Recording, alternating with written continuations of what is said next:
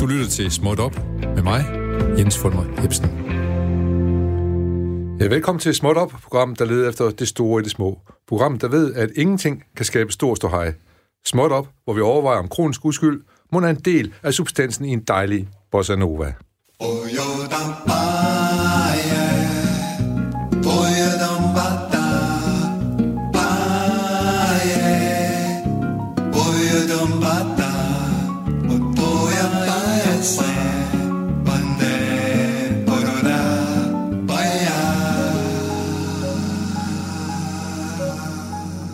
Ja, velkommen, så er vi her igen, og når vores Borsenova klinger ud, så ved vi, at klokken har passeret tolv, og vi er i gang i den time, der skal ledes hen til klokken tretten.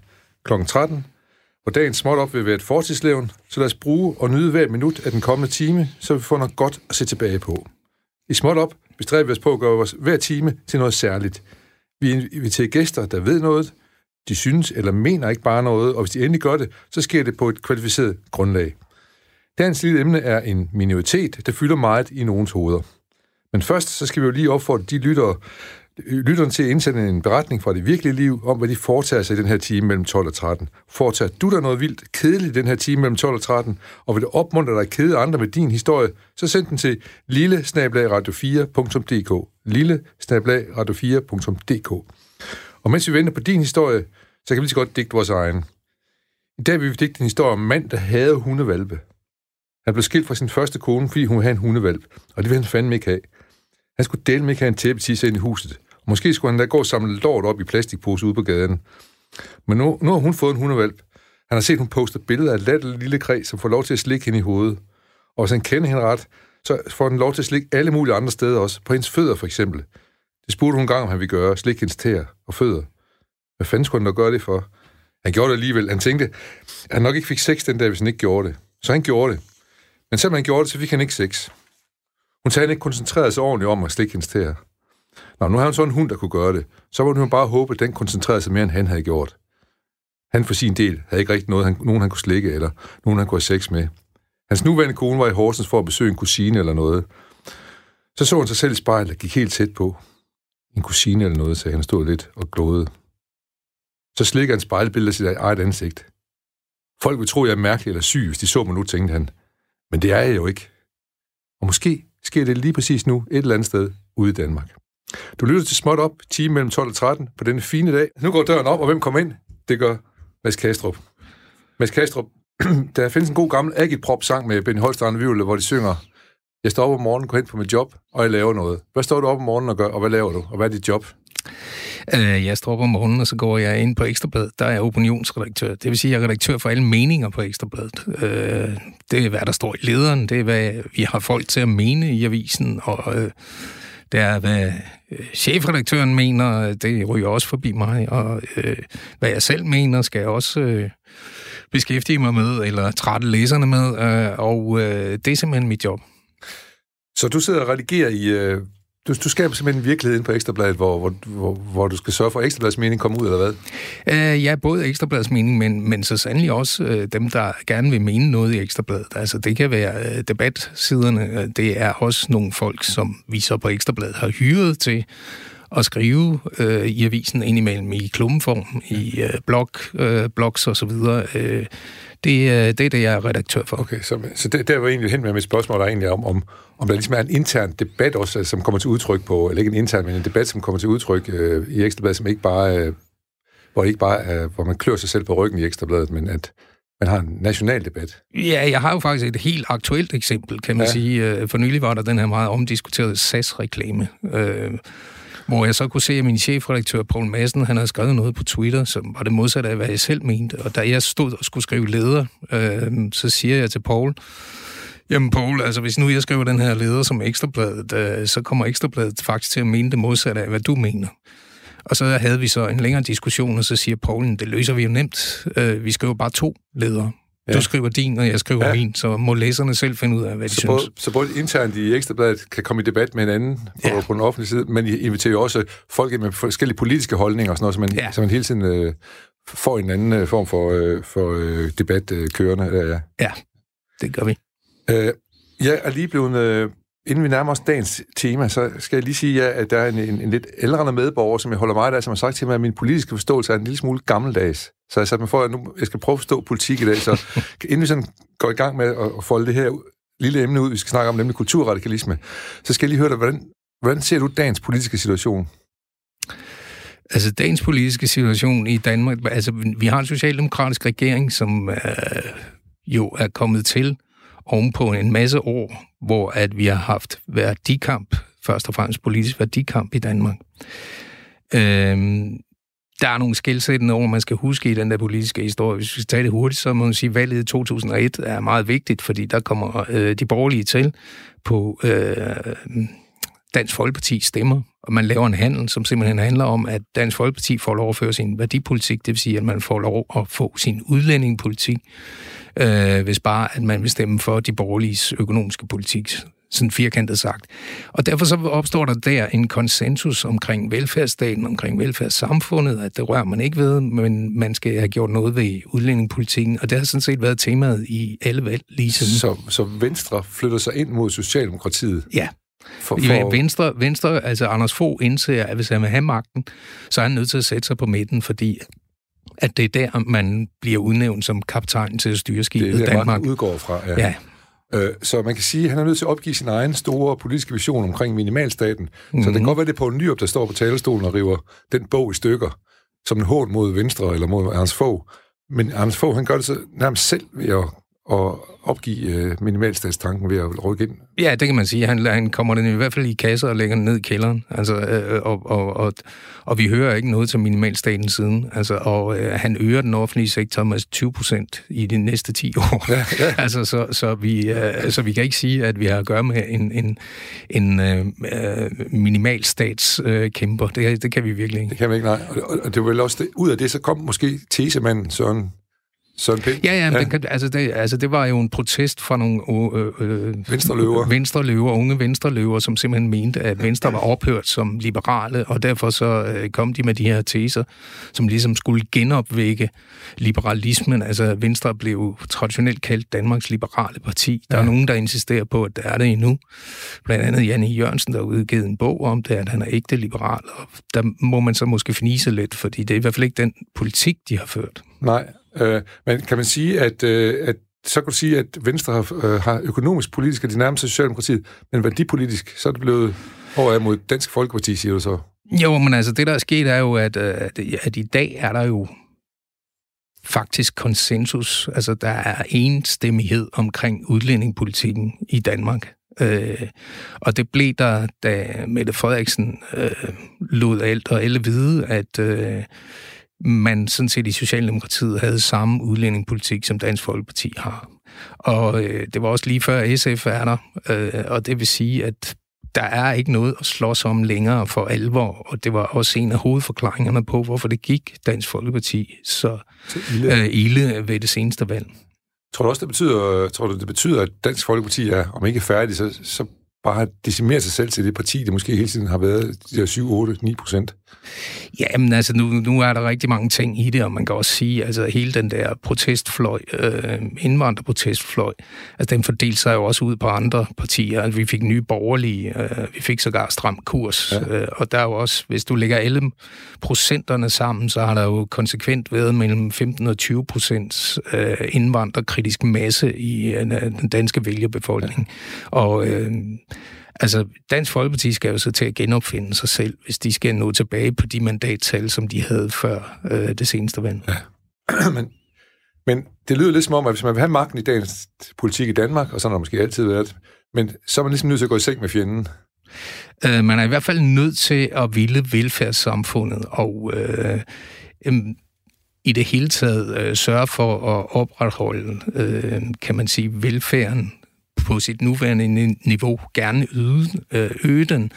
Øh, øh, det er i hvert fald en forudsætning for, at man kan få magten i dansk øh, politik, fordi øh, det er der, at magten ligger, fordi vi har øh, den største offentlige sektor per capita i verden. Vi har øh, omkring syv til otte hundrede tusind på overførselsindkomster, og så har du alle dem, der arbejder i det offentlige, og det vil sige, at hvis du skal vælges, så skal du jo tage et hensyn til alle de her mennesker, øh, ellers kan du ikke opnå et flertal. Så lige her slutlig, så hvad, hvad tænker du så, hvilket, hvilket eftermæle vil sådan en mand som Anders Fogh få, fordi han har jo virkelig gået i seng med fjenden, både til højre og til venstre.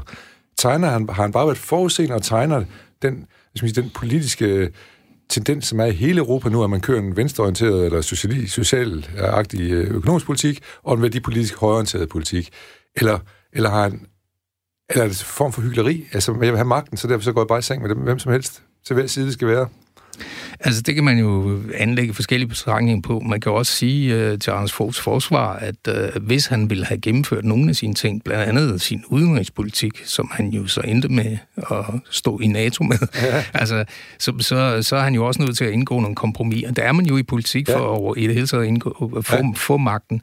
Men Anders Foghs øh, arv, Øh, hans øh, eftermæle, eftermæle ja. er, er, er jo sådan set, altså, der er rigtig mange, der i dag vil sige, at Anders Fogh øh, forsømte at rette Danmark til økonomisk, da man havde muligheden med opturen i øh, nullerne, og øh, han i stedet for at begynde at øh, øh, slanke velfærdsstaten, så brugte han flere penge, ja. og øh, det, han sagde det, han havde det her omkvædet, de, de fleste kan sikkert huske det, der er råd til både skattelettelser og mere velfærd. Ja.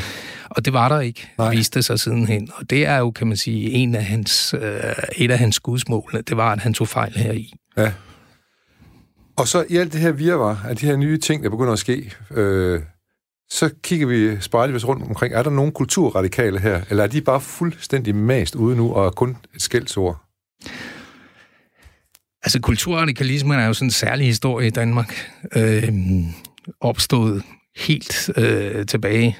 Øh, øh, hvis vi skal fremhæve... Øh, altså, den, den, det er jo noget, der er opstået i Politikens Hus, i selve politikken. Altså, øh, vi taler gudfædre som øh, Hørup og Brandes. Øh, øh, og sidenhen øh, taget i ed af P H. Øh, og... Hele historien om kulturradikalismen er jo meget interessant, fordi kulturradikalisme i sig selv...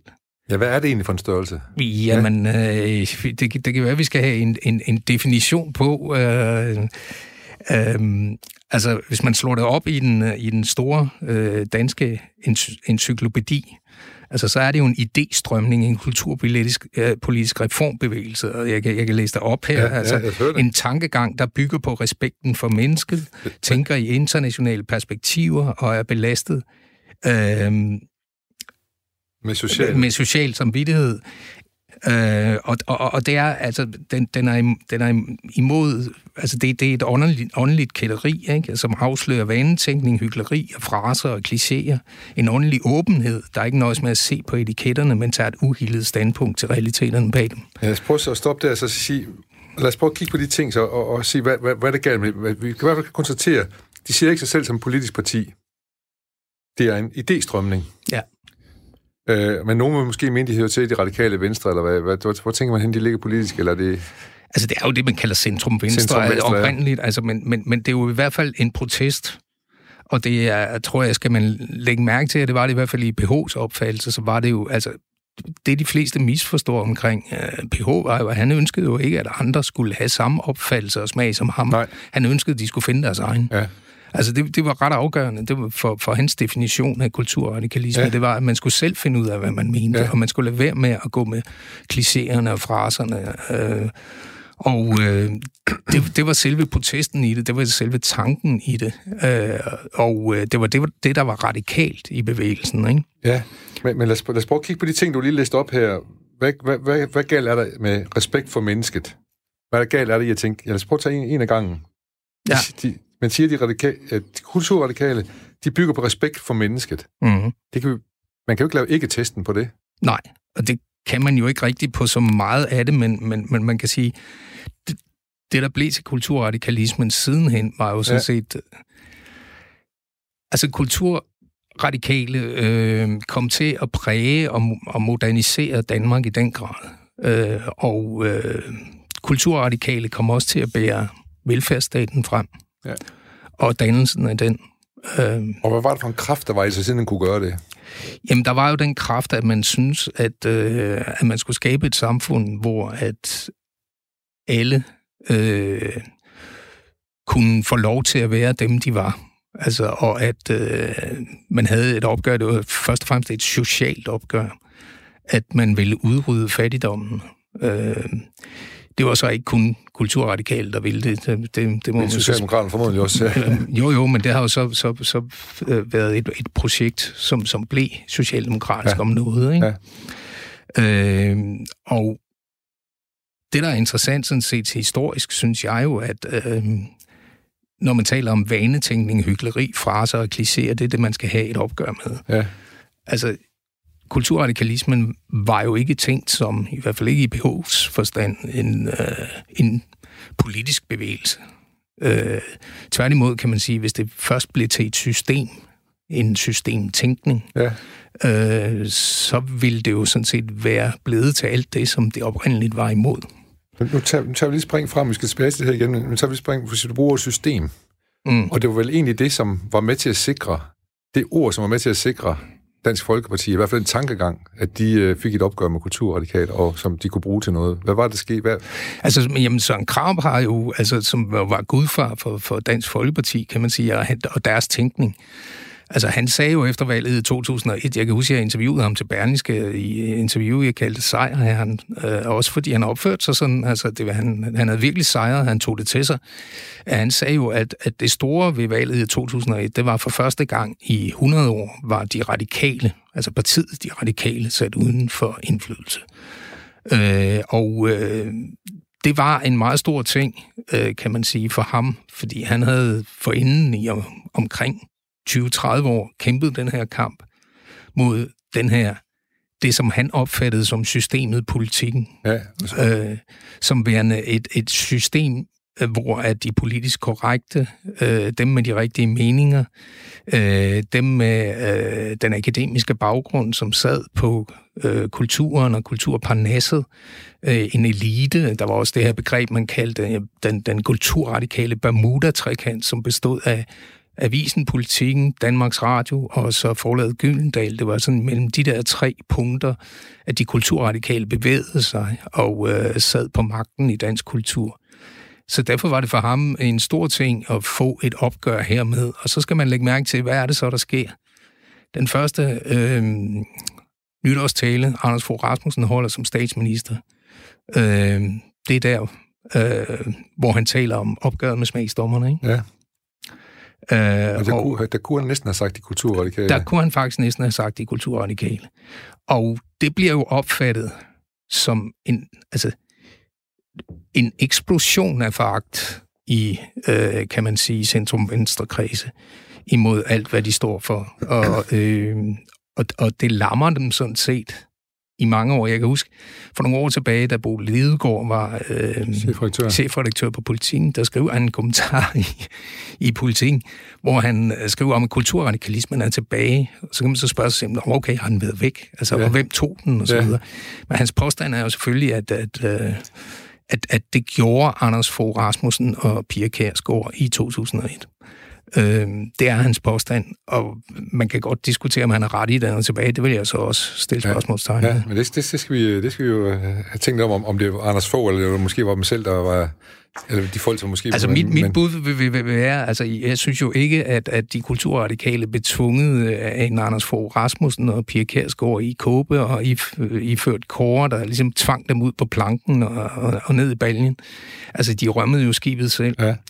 Øh, samtidig så havde Politiken jo også nogle år forinden en fantastisk øh, artikel, kan jeg huske, hvor de bad borgerlige i Danmark pege på, hvem der var kulturradikale ja. i Danmark. Fordi det er jo ikke noget, man melder sig ind i. Øh, nej, men det, det, det bad man sådan ligesom nogle ja. borgerlige debattører, simpelthen som, en, øh, som et udslag af, at øh, hvor var de r- kulturradikale henne? Kunne de borgerlige så, som nu pludselig havde alle stemmerne, øh, også den offentlige stemme, kunne de udpege, hvem det var? Så pegede de så på en række mennesker, Carsten Jensen, Hans Hertel, øh, Tør Seidenfarten, øh, Klaus Rifbjerg, forskellige personer, som øh, man så, så, så mente, de, det var de kulturradikale. Og så gik Politikken ud og spurgte de her mennesker, om de så også ville tage den på sig.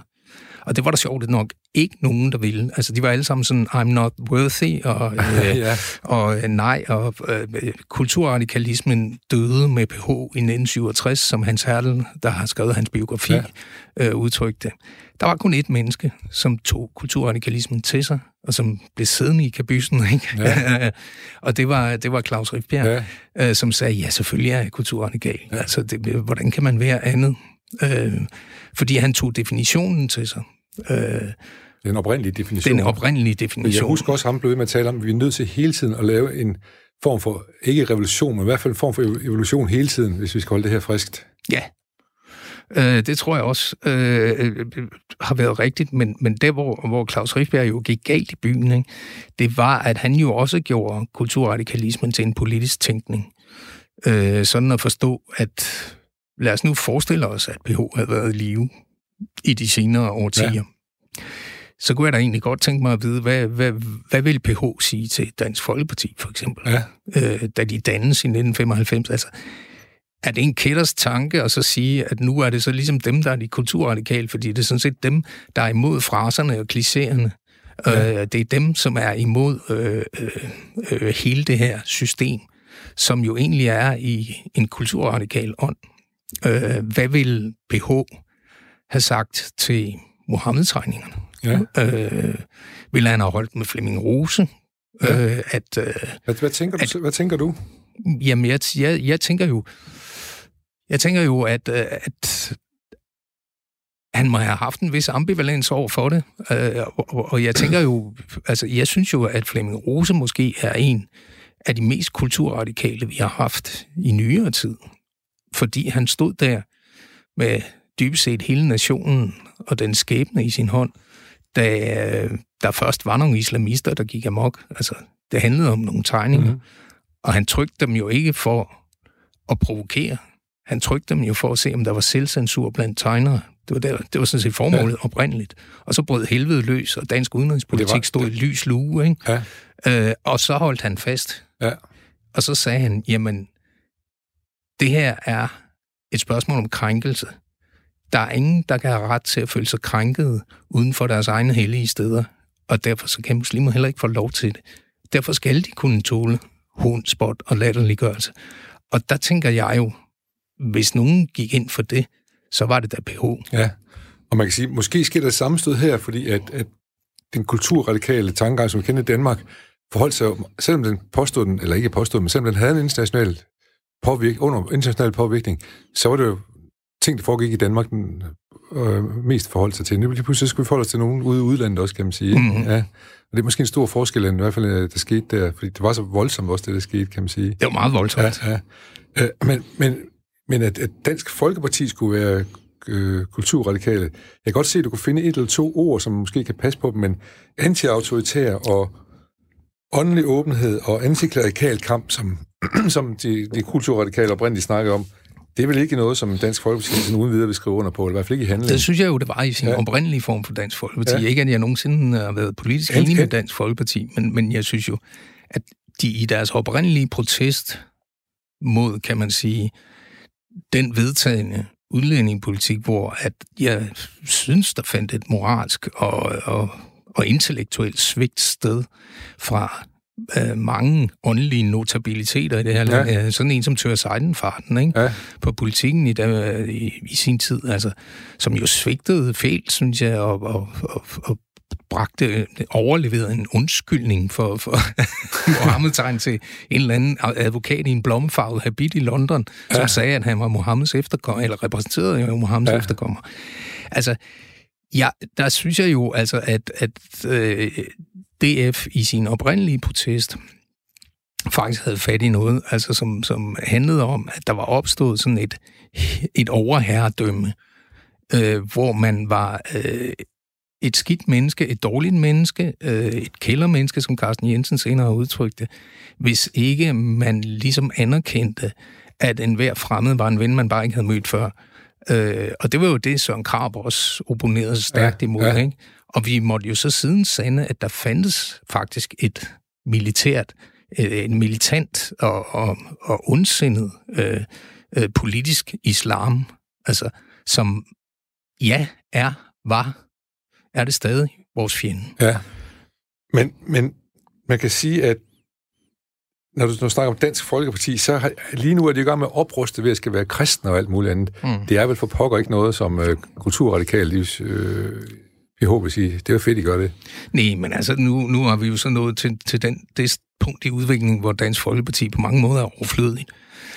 Fordi at det var øh, oprindeligt et etsagsparti, som handlede om netop at få sin udlændingepolitik igennem, og der har man så fået, som I forklarede, altså der er konsensus om den, så der er sådan set ikke brug for den mere, derfor så griber de desperat i alle håndtag, som de kan, altså, ja. og, og, og, og så prøver man øh, at sige kristendom, eller... Søren Espersen går så angående den der S A S-reklamefilm, der øh, var han jo så ikke bare i atomchok, han var i totalt atomchok. ja, ja. Øh, så må man... Fordi reklamen påstod, at Danmark var under indflydelse af det internationale samfund. Reklamen øh, påstod, og det var så det, han var chokket over, øh, at der findes ikke noget, der er specielt eller særligt skandinavisk, og dermed heller ikke særligt dansk. Øh, Der er absolut ingenting, som reklamen sagde. Og det skrev jeg der sådan set også imod. Altså, det synes ja. jeg jo... Altså, S A S må jo skrive, hvad de vil, eller sige, hvad de vil med reklamen. Ja, ja. Men, men, men, men, men det er da i hvert fald tonedøvt sagt, al den stund, at uh, der har været hele den her diskussion i tyve tredive år i dansk politik.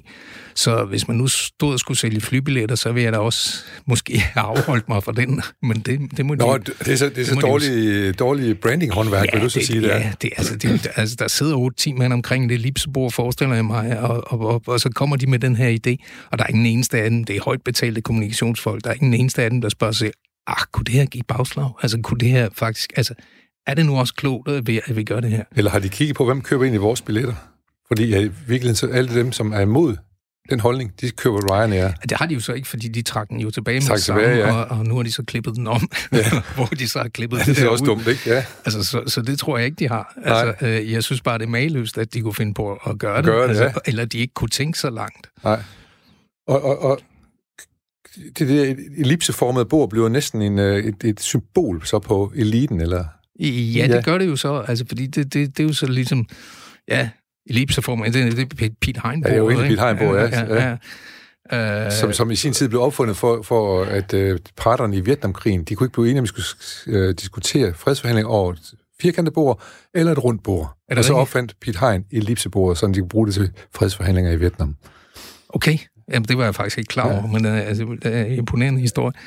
Ja. Uh, det forpligter jo også, kan man sige. Det gør det. uh, ja, men, men altså, jeg, jeg har det ikke sådan med, med, med, uh, med den der reklame af deres afgørende. Altså, jeg var på ingen måde i atomchok. Uh, Nej, men jeg tænker mere på, om... om, om, om om nogle af de der væsentlige øh, temaer, der er i, når man snakker kultur og radikalisme, så er det jo elite øh, over for folk, kan man sige, ikke? Altså, det, er jo, det er vel, er i hvert fald nogen, der vil påstå. Altså, jeg... det er jo kampen om den offentlige mening. Ja. Altså, øh, det var jo det, Hørup kaldte det, ikke? I sin tid. Øh, vi jo hører politikken. Ja. Øh, og som jo sådan set også altså, er... Øh, politikens oprindelige raison, det er, altså er det der med, som han sagde, vi skal erobre den offentlige mening. Ja. Øh, og øh, det var blandt andet kulturradikalismen, der skulle bruges til det.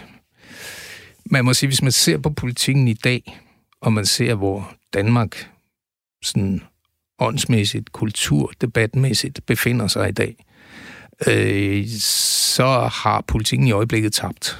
Altså, politikken er nok den avis, der er længst fra at kunne op, nærmest øh, erobre den offentlige mening i dag, fordi at den, det er en, blevet et system, og også opfattes i offentligheden som sådan en systemtænkning, altså som en politisk korrekthed, øh, hvis kritik af offentligheden øh, er klichéfyldt, er øh, frasefuldt, er alt det, som er det modsatte af kulturradikalismen. Så de kunne mange nogle kulturradikale øh, til at banke i bordet, sådan oprindelige kulturradikale? Ja, men det er jo så der, hvor jeg tænker, altså lige nu, så har de da muligheden for øh, virkelig at, at slå til søren, fordi altså, de står jo et sted øh, værdimæssigt, altså hvor at man kan sige, det helt store tema, det som også ligger i kulturradikalismen, det her med, at man skal, ja, er international. Det er jo, altså, det der er fantastisk der, det er jo, at det er en mulighed for, for politikken for eksempel at sige, der er kun et væsentligt tema, og det prøver man så også på. Det er, at kloden er forgængelig. Altså, vi har kun den ene. Vi ved, der er global opvarmning.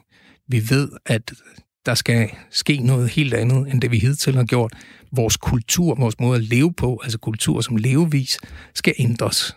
Øh, og det må jo være den nye kulturradikalisme. Det må jo være, at man ligesom går ind og så siger, hvad skal vi ændre i vores kultur og vores levevis, for at kloden overlever?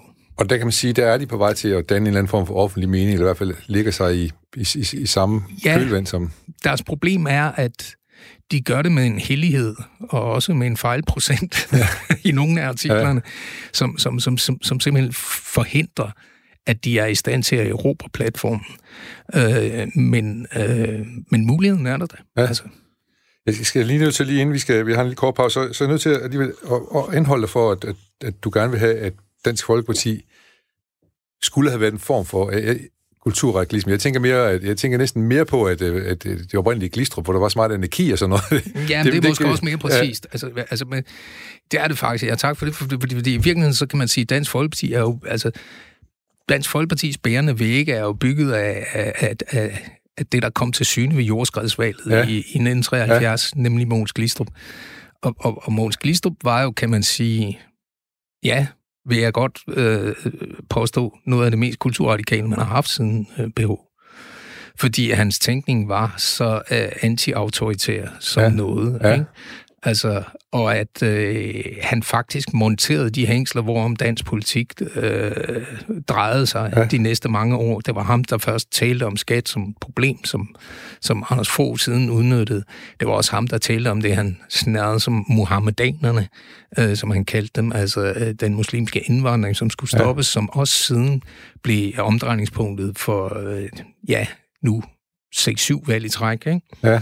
Øhm, så, så, øh, så man kan sige, han var både meget tidlig øh, profetisk, men han var også, synes jeg, meget kulturradikal. Ja. Det, en lille anekdote er jo, at øh, det var, men han hedder Søren Nielsen, journalisten, der interviewede Mogens Glistrup, da Mogens Glistrup sagde, at han ikke betalte nogen skat. Det var faktisk et tilfælde, at det kom i tv, fordi at, øh, de var færdige med interviewet med Mogens Glistrup, og så skulle de lige over have en, en smørbrød i kantinen, og så var de færdige, og så sidder Mogens Glistrup og fortæller Aarhusen, ja, jeg betaler jo ikke noget skat. Mm. Og så siger øh, Aarhusen, hvad? Skal vi ikke lige optage det også? Og så tilbage i studiet optage det her, som så faktisk var det, som var med til at sætte det der ja. kæmpe, kæmpe skridt i gang. Ja, jeg mener, programmet hed Fokus. Fokus, det er rigtigt, ja. ja. Men jeg skal lige, jeg, jeg, jeg vil sige, at når vi snakker kulturradikalisme, og jeg går ind og kigger på de her ting fra ordbogen, han har sagt fra leksik- leksikon, så står der, det er en frigørelse af kunst, børneopdragelse, kønsroller og seksualitet. Det synes jeg jo ikke er noget, som, som jeg tænker, det her, det er noget, som Dansk Folkeparti er bannerfører for. Nej, men altså, det, jeg, jeg, jeg stiller det jo også op som, sådan en, en, op, som, det som, som, som, som en provokation, altså som en kættersk tanke. Ja, og, og som om man altså, oprører det også. Altså, ja. øh, altså Nu, nu står der også i definitionen i en stor danske encyklopædi, at, at det er et åndeligt kætteri, ikke? Ja. Altså at være kulturradikal. Ja. Ikke? Så, så, så, det... så hvis nu jeg stiller mig op og siger, at Dansk Folkeparti var i hvert fald sin oprindelse i nitten femoghalvfems... Så, så, så, så er du selv kulturradikal. Så er jeg selv lidt kulturradikal. Ja. Men, men, men hvem vil ikke gerne være kulturradikal, når man ser, hvad definitionen er på det? Altså, hvem vil så ikke stille sig op og sige, jamen, selvfølgelig er jeg kulturradikal. Altså, jeg har hele stuen fuld af B H-lamper, de kaster et fantastisk lys på alting. Altså, og det... Det, det, det, er, det er den rigtige position, særligt hvis man er mediemenneske, som jeg er. Altså er det jo en, en helt naturlig position at være i. Fordi at der ligger kritikken, den kritiske tænkning ligger som del af det også. Fordi den ja. kritiske tænkning er simpelthen grundessensen af kulturradikalismen. Ja. Jeg, jeg læste lige ordet frigørelse af kunst, og så tænker jeg på, sådan noget som Dansk Folkeparti også, og i hvert fald Fremskridtspartiet, var jo ikke noget uden Rindal, som jo var opgjort med den frigørelse af kunst. Hvad, hvad, hvad er det for en slagmark, der lige er der? Altså, Rindal var jo en, en del af den oprindelige Fremskridtsparti-tænkning. Altså, øh, han var jo lagerforvalteren, der i tresserne lavede en underskriftindsamling mod, at kunstnere skulle have statsstøtte og alt det her, ikke? Og havde stor succes med det. Og siden så sad han i mange år øh, i øvrigt indsat af Fremskridtspartiet siden Dansk Folkeparti som værende repræsentant i forskellige udvalg, kulturudvalg. Øh, og han er vel den eneste dansker, der har fået opkaldt en isme efter sig. øh, rentalismen. Ja. Altså, det er jo kun øh, ham. Øh, ja. Og den er jo så altså, på mange måder blevet til sådan, at den blev jo så til et skældsord, selvfølgelig. Ja, det gjorde øh, den oprindeligt i hvert fald, men, ja. men så, så blev det så nærmest et emblem, man tog på sig. Øh, ja, men også fordi, at det blev også sådan en kamp imod, ja. kan man sige, de politisk korrekte og øh, øh, parnassen, eliten osv. Og, og der er det sjove med Dansk Folkeparti, så hvis man kigger på Pia Kærsgaard, der er indtil, altså hun bliver jo ved med at tale om, at der findes en elite, og gjorde det også, da hun sad i det allerhøjeste embede i Danmark. Ikke? Og så talte hun om, at det var også helt galt med eliten, som bare øh, sad og skulle styre Danmark og mene altså, det ene og det andet. Og, og hvem var eliten? Det var folketingsformand jo selvfølgelig. Og hun var folketingsformand. Ja. Altså, hun sad på den højeste post og kunne ikke se sig selv længere. Nej. Og det er det, der sker. Sker det samme Dansk Folkeparti, som skete med... Nu drager vi jo paralleller hele tiden. Det sker det samme Dansk Folkeparti, som også skete med kulturradikalismen. Den stivner. Ja. Altså, det, det er der i hvert fald meget, der tyder på. Ja. Altså, jeg, jeg, jeg vil da hælde til, at, at, at Dansk Folkeparti er blevet sin egen værste fjende, altså, og at øh, de har, som, som Thomas Nielsen i sin tid sagde om arbejderbevægelsen, eller fagbevægelsen, at vi har sejret af helvede til. Dansk Folkeparti har sejret af helvede til, fordi de har fået deres sag igennem, og så havde de ikke flere. Og nu har de ikke mere? Nej. Nej. Der er lige blevet tid til denne her. Breaking Småt. Ja. Skive Folkeblad er jo avisen, der blev ved med at give og give og give. Jeg har vel lige været inde her de sidste par dage lige og kigge på et par nyheder, og øh, jeg vil sige, at øh, hvis man læser den avis, så vil man tænke, Skive, it's a hellhole. Ung skibonit slæbte ud af lejlighed gennemtærsket af gruppe. Unge lånte spil på bibliotek og solgte dem på Facebook. Værktøjer for en formue stjålet, bølge indbrud i varebiler i Skive. toogtyve-årig skibonit fik straksdom efter umotiveret vold på diskotek. Nummerplade stjålet fra Renault Clio. Man kan kontakte politiet, hvis man ser nummerpladerne. De har B T fire otte tre otte tre. B T fire otte tre otte tre. De er blevet stjålet fra en Renault Clio. Der har været indbrud i kolonihavehus på Havblink i Skive, som har haft besøg af tyve. Der er blandt andet stjålet et vandingsanlæg og hækkeklipper og øl op i politiet i Skive. Der har været indbrud i et vaskerum på Holstebrovej. Og der blev også stjålet, der blev stjålet ting til en værdi af fem tusind kroner. Smykker og kontanter stjålet fra villa på Hjaltevej i Skive. Sportstaske stjålet i tidsrummet fra fireogtyvende til tredivte januar. Der blev en sportstaske stjålet fra omklædningsrummet i K C L. Og så endelig en niogfyrre-årig kvinde for fuld til at komme hjem. En niogfyrre-årig kvinde fra Skive blev så fuld lørdag aften, og hun ikke kunne tage vare på sig selv. Derfor blev politi kaldt til værtshus i Midtbyen. Men kvinden har drukket alt for meget til at være ansvarlig for hende at køre hjem. Så hun måtte lige, nok lige tage en, en nat i detentionen, tænker vi. Og så har vi slet ikke nævnt alt det hash og kokain, og den slags, som til Sydlandet findes mere og mere af i Skive, end i mange andre byer. It's a hellhole. Mads, hvad tænker du omkring? Mangler lige nogle kulturradikale deroppe, selvom det er en af de radikales højborg med Skive Folkebladet der? Der er party i provinsen. Ja. Øh, ja, det kunne de, det kunne, det kunne de altså det kunne jo også sætte eller, eller for meget, har de haft for meget kulturradikale? Det kan være, de simpelthen bare har haft, de har fået nok, og, og derfor så, så nu skal der simpelthen ske noget andet. Der skal ja. ikke alt det der kulturradikalisme, det kan vi ikke mere med. Nej. Så øh, nu går vi til den på anden vis. Ja. Det lyder, det lyder voldsomt, det må, det må jeg sige. Jamen, det er... Og, og, og, det er tilfælde, jeg begynder at gå ind og kigge på det lidt, for jeg lidt, lidt efter små nyheder selvfølgelig, ikke? Og så lige pludselig kan jeg bare sige, ja. det vremler med... Jamen, jeg sidder og tænker på, altså nu her om lidt, så går jeg tilbage på min avis, og ja. så er det et spørgsmål, om ikke vi skal have nogen til Skive. Det tænker jeg, der skal. Kigge på det her. Ja, fordi der er jo også... Øh, øh, det er simpelthen ude på kasernen nu også, hvor der bliver solgt kokain og sådan noget, ikke? Så det er jo, det er jo virkelig... Det er virkelig vildt, må man sige. Men øh, du, du kan i hvert fald få de her med dig, alle de her overskrifter ja, med, og med ja, links, ja. så du kan gå ind og... og se det. Øh, jeg kunne godt lige tænke mig, øh, øh, vi, snak, vi snakker meget om pH, og, og, du, og du har nævnt, at Hans Hertel har peget på, at kulturret ligesom døde syvogtres med pH. Mm. Jeg skal lige se, hvad der, hvad der var pH, han egentlig, hvad han egentlig sagde. Nu har jeg simpelthen så mange papirer her. Han sagde jo mange kloge ting. Han sagde, han sagde mange, rigtig mange kloge ting. Han blev også forholdsvis upopulær en gang imellem, ikke? Jo, og han blev jo faktisk fyret fra Politiken. Altså, ja. der, der, en intern opgave gjorde, at han faktisk blev... og det var jo nok ikke Politikens fineste stund. Der røg han ud. Der røg han ud, ja. Men det skal også sige som P O, at han jo, han jo faktisk han var kommunist, og han opdagede ikke, at Sovjet var, var galt på den, før at de invaderede Ungarn. Øh, så, så, så politisk var han nok ikke det skarpeste. Nej. Øh, det var han så kulturelt.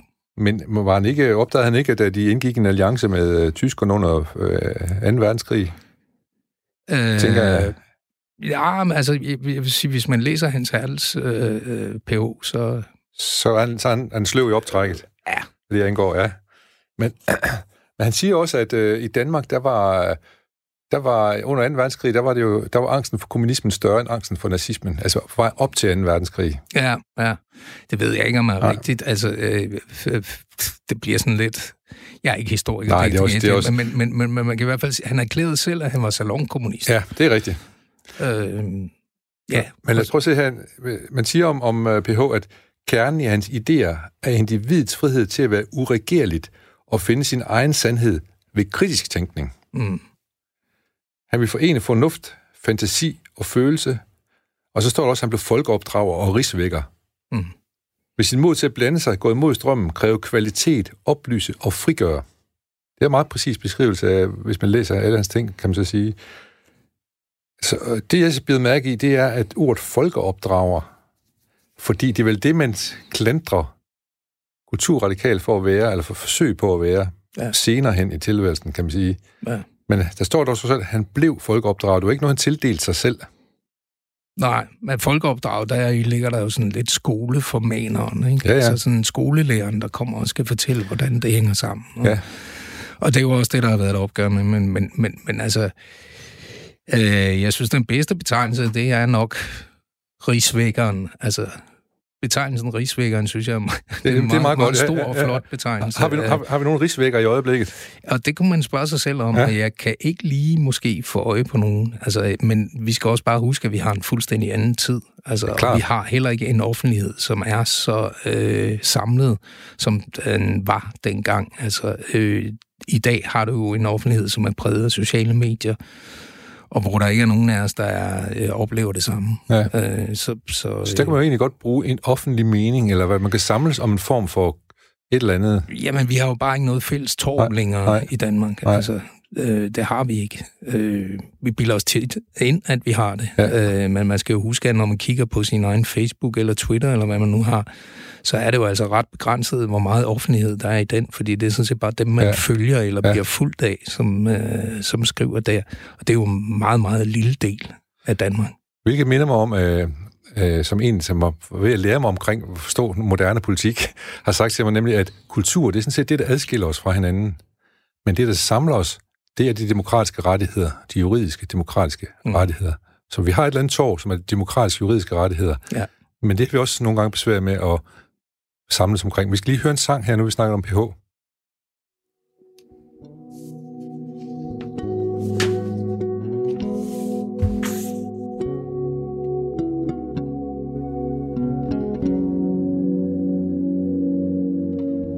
Undskyld, jeg siger et alvorligt ord. Det er klogt, at du forstår det straks. Bare en hyldest til denne jord, for vi har jo kun den samme slags. Verden har nu hadet mere end nok. Vi kan kun besvare med at elske selv. Den jordiske kærlighed findes våben mod et ragnarok. I dit korte liv er hver time dyr, hvert sekund et dyrt sekund. Du glemmer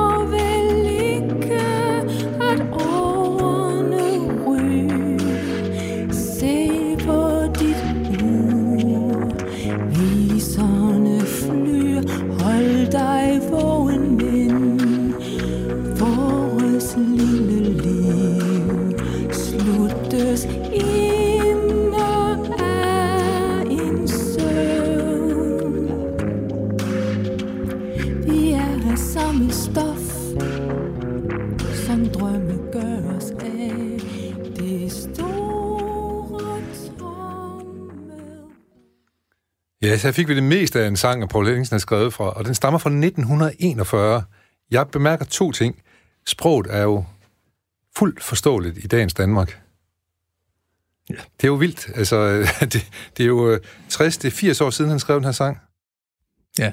Og så han har, han har i hvert fald på en eller anden form for forkant, må man sige. Ja, altså det, det, øh, det er en imponerende tekst. Ja. Og så, så tænker jeg også på, fordi det er jo en form for, det er en form for kulturradikal øh, hymne, det her, eller i hvert fald, de vil jo nok tage den til sig, i hvert fald mange kulturradikale. Men jeg tænker lidt på, øh, øh, at, at, at det, jeg skal lige sige, det oprindeligt var det lige Vervel, som sang den i en revy. Øh, her hørte vi en version med, med Anna Lyders. Men det, som de gjorde, øh, P H og hans venner, og hele den der bølge, der kom med kulturradikalisme der i trediverne og fyrrerne opad, det var jo, at de brugte revy og jazz af alt muligt andet som et politisk, øh, et politisk sted, hvor man kunne øh, slås.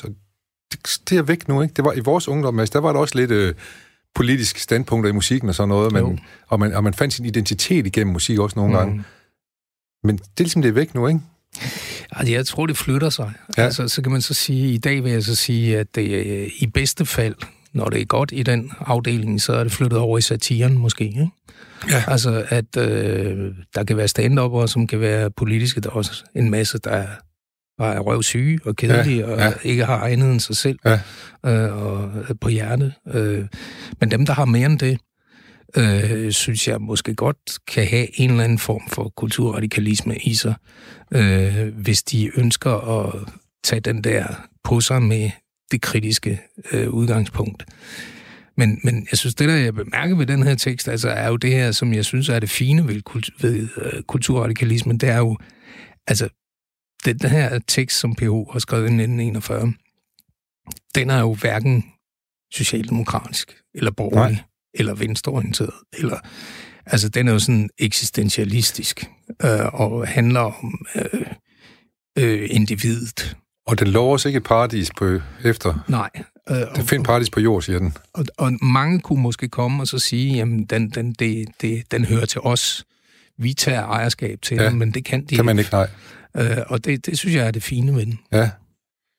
Øh. Altså, jeg hører den, jeg hører den øh, stadigvæk, og vi, øh, jeg lærer mine børn at synge den i bilen, når vi kører lange ture og sådan noget, fordi jeg synes faktisk, at netop den går nemlig på tværs af alting, ikke? Jo. På, øh, på tværs af tid og, og, og også øh, partipolitisk tænkning, kan man sige. Ja. Men lad, lad mig lige høre her til sidst, øh, vi skal prøve at runde af på, øh, på det her kulturradikalisme. Vi er blevet enige om, at oprindeligt så lå der en hel masse fine ting i den tankegang, der hed, eller tankestrømning, der hed kulturradikalismen. Det er svært at lave ikke-testen på mange af de værdier, som de kæmpede for. Men det, du siger, det er, den er stivnet. Den stivnede i den form, som, som øh, i hvert fald kan man sige, øh, systemet politikken tog ejerskab til den. Øh, den, den form stivnede den i. Øh, og det var så det, jeg beskrev tidligere med, ja. med øh, kan man sige, øh, at den forsvandt, øh, og der kom oven i købet en redaktør fra Politiken og sagde, at nu var den tilbage. Ja, ja, men det er den så ikke, nej. Det kan jeg så ikke rigtig se, at den, at den er. Øh, Så, så, så ja, altså, det, men, betyder, det betyder så ikke, at den aldrig kommer tilbage. Altså. Men er det, er det også noget med, at øh, man skal også passe på ikke at, at påtage sig kulturradikalisme som et emblem? Det er vel også noget, man lever mere? Ja, eller det må kon- det jo være. Konsekvens, man lever efter, ja. Jo, men det var jo det der med, øh, altså, at, at P H, hvis vi skulle tage ham igen, altså, han ønskede jo ikke, at folk skulle mene det samme som ham. Nej. Han ønskede, at de skulle finde ud af, hvad de selv mente. Ja. Altså, at de netop ud fra en, en kritisk, en kritisk til, tilgang og tænkning ja. skulle uh, finde ud af, hvor de selv var henne. Ja. Altså, det var det, der var kulturradikalisme for ham. Ja. Så øhm, ham kan vi godt lide lige det her øjeblik i hvert fald.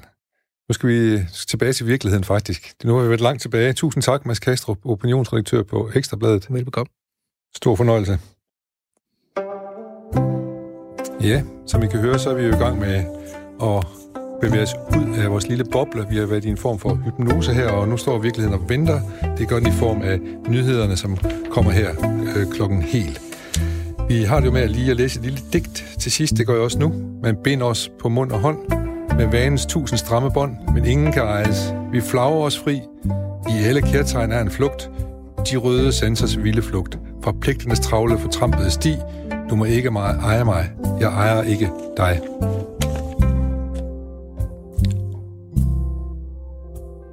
Og så er vi klar til nyhederne. Værsgo.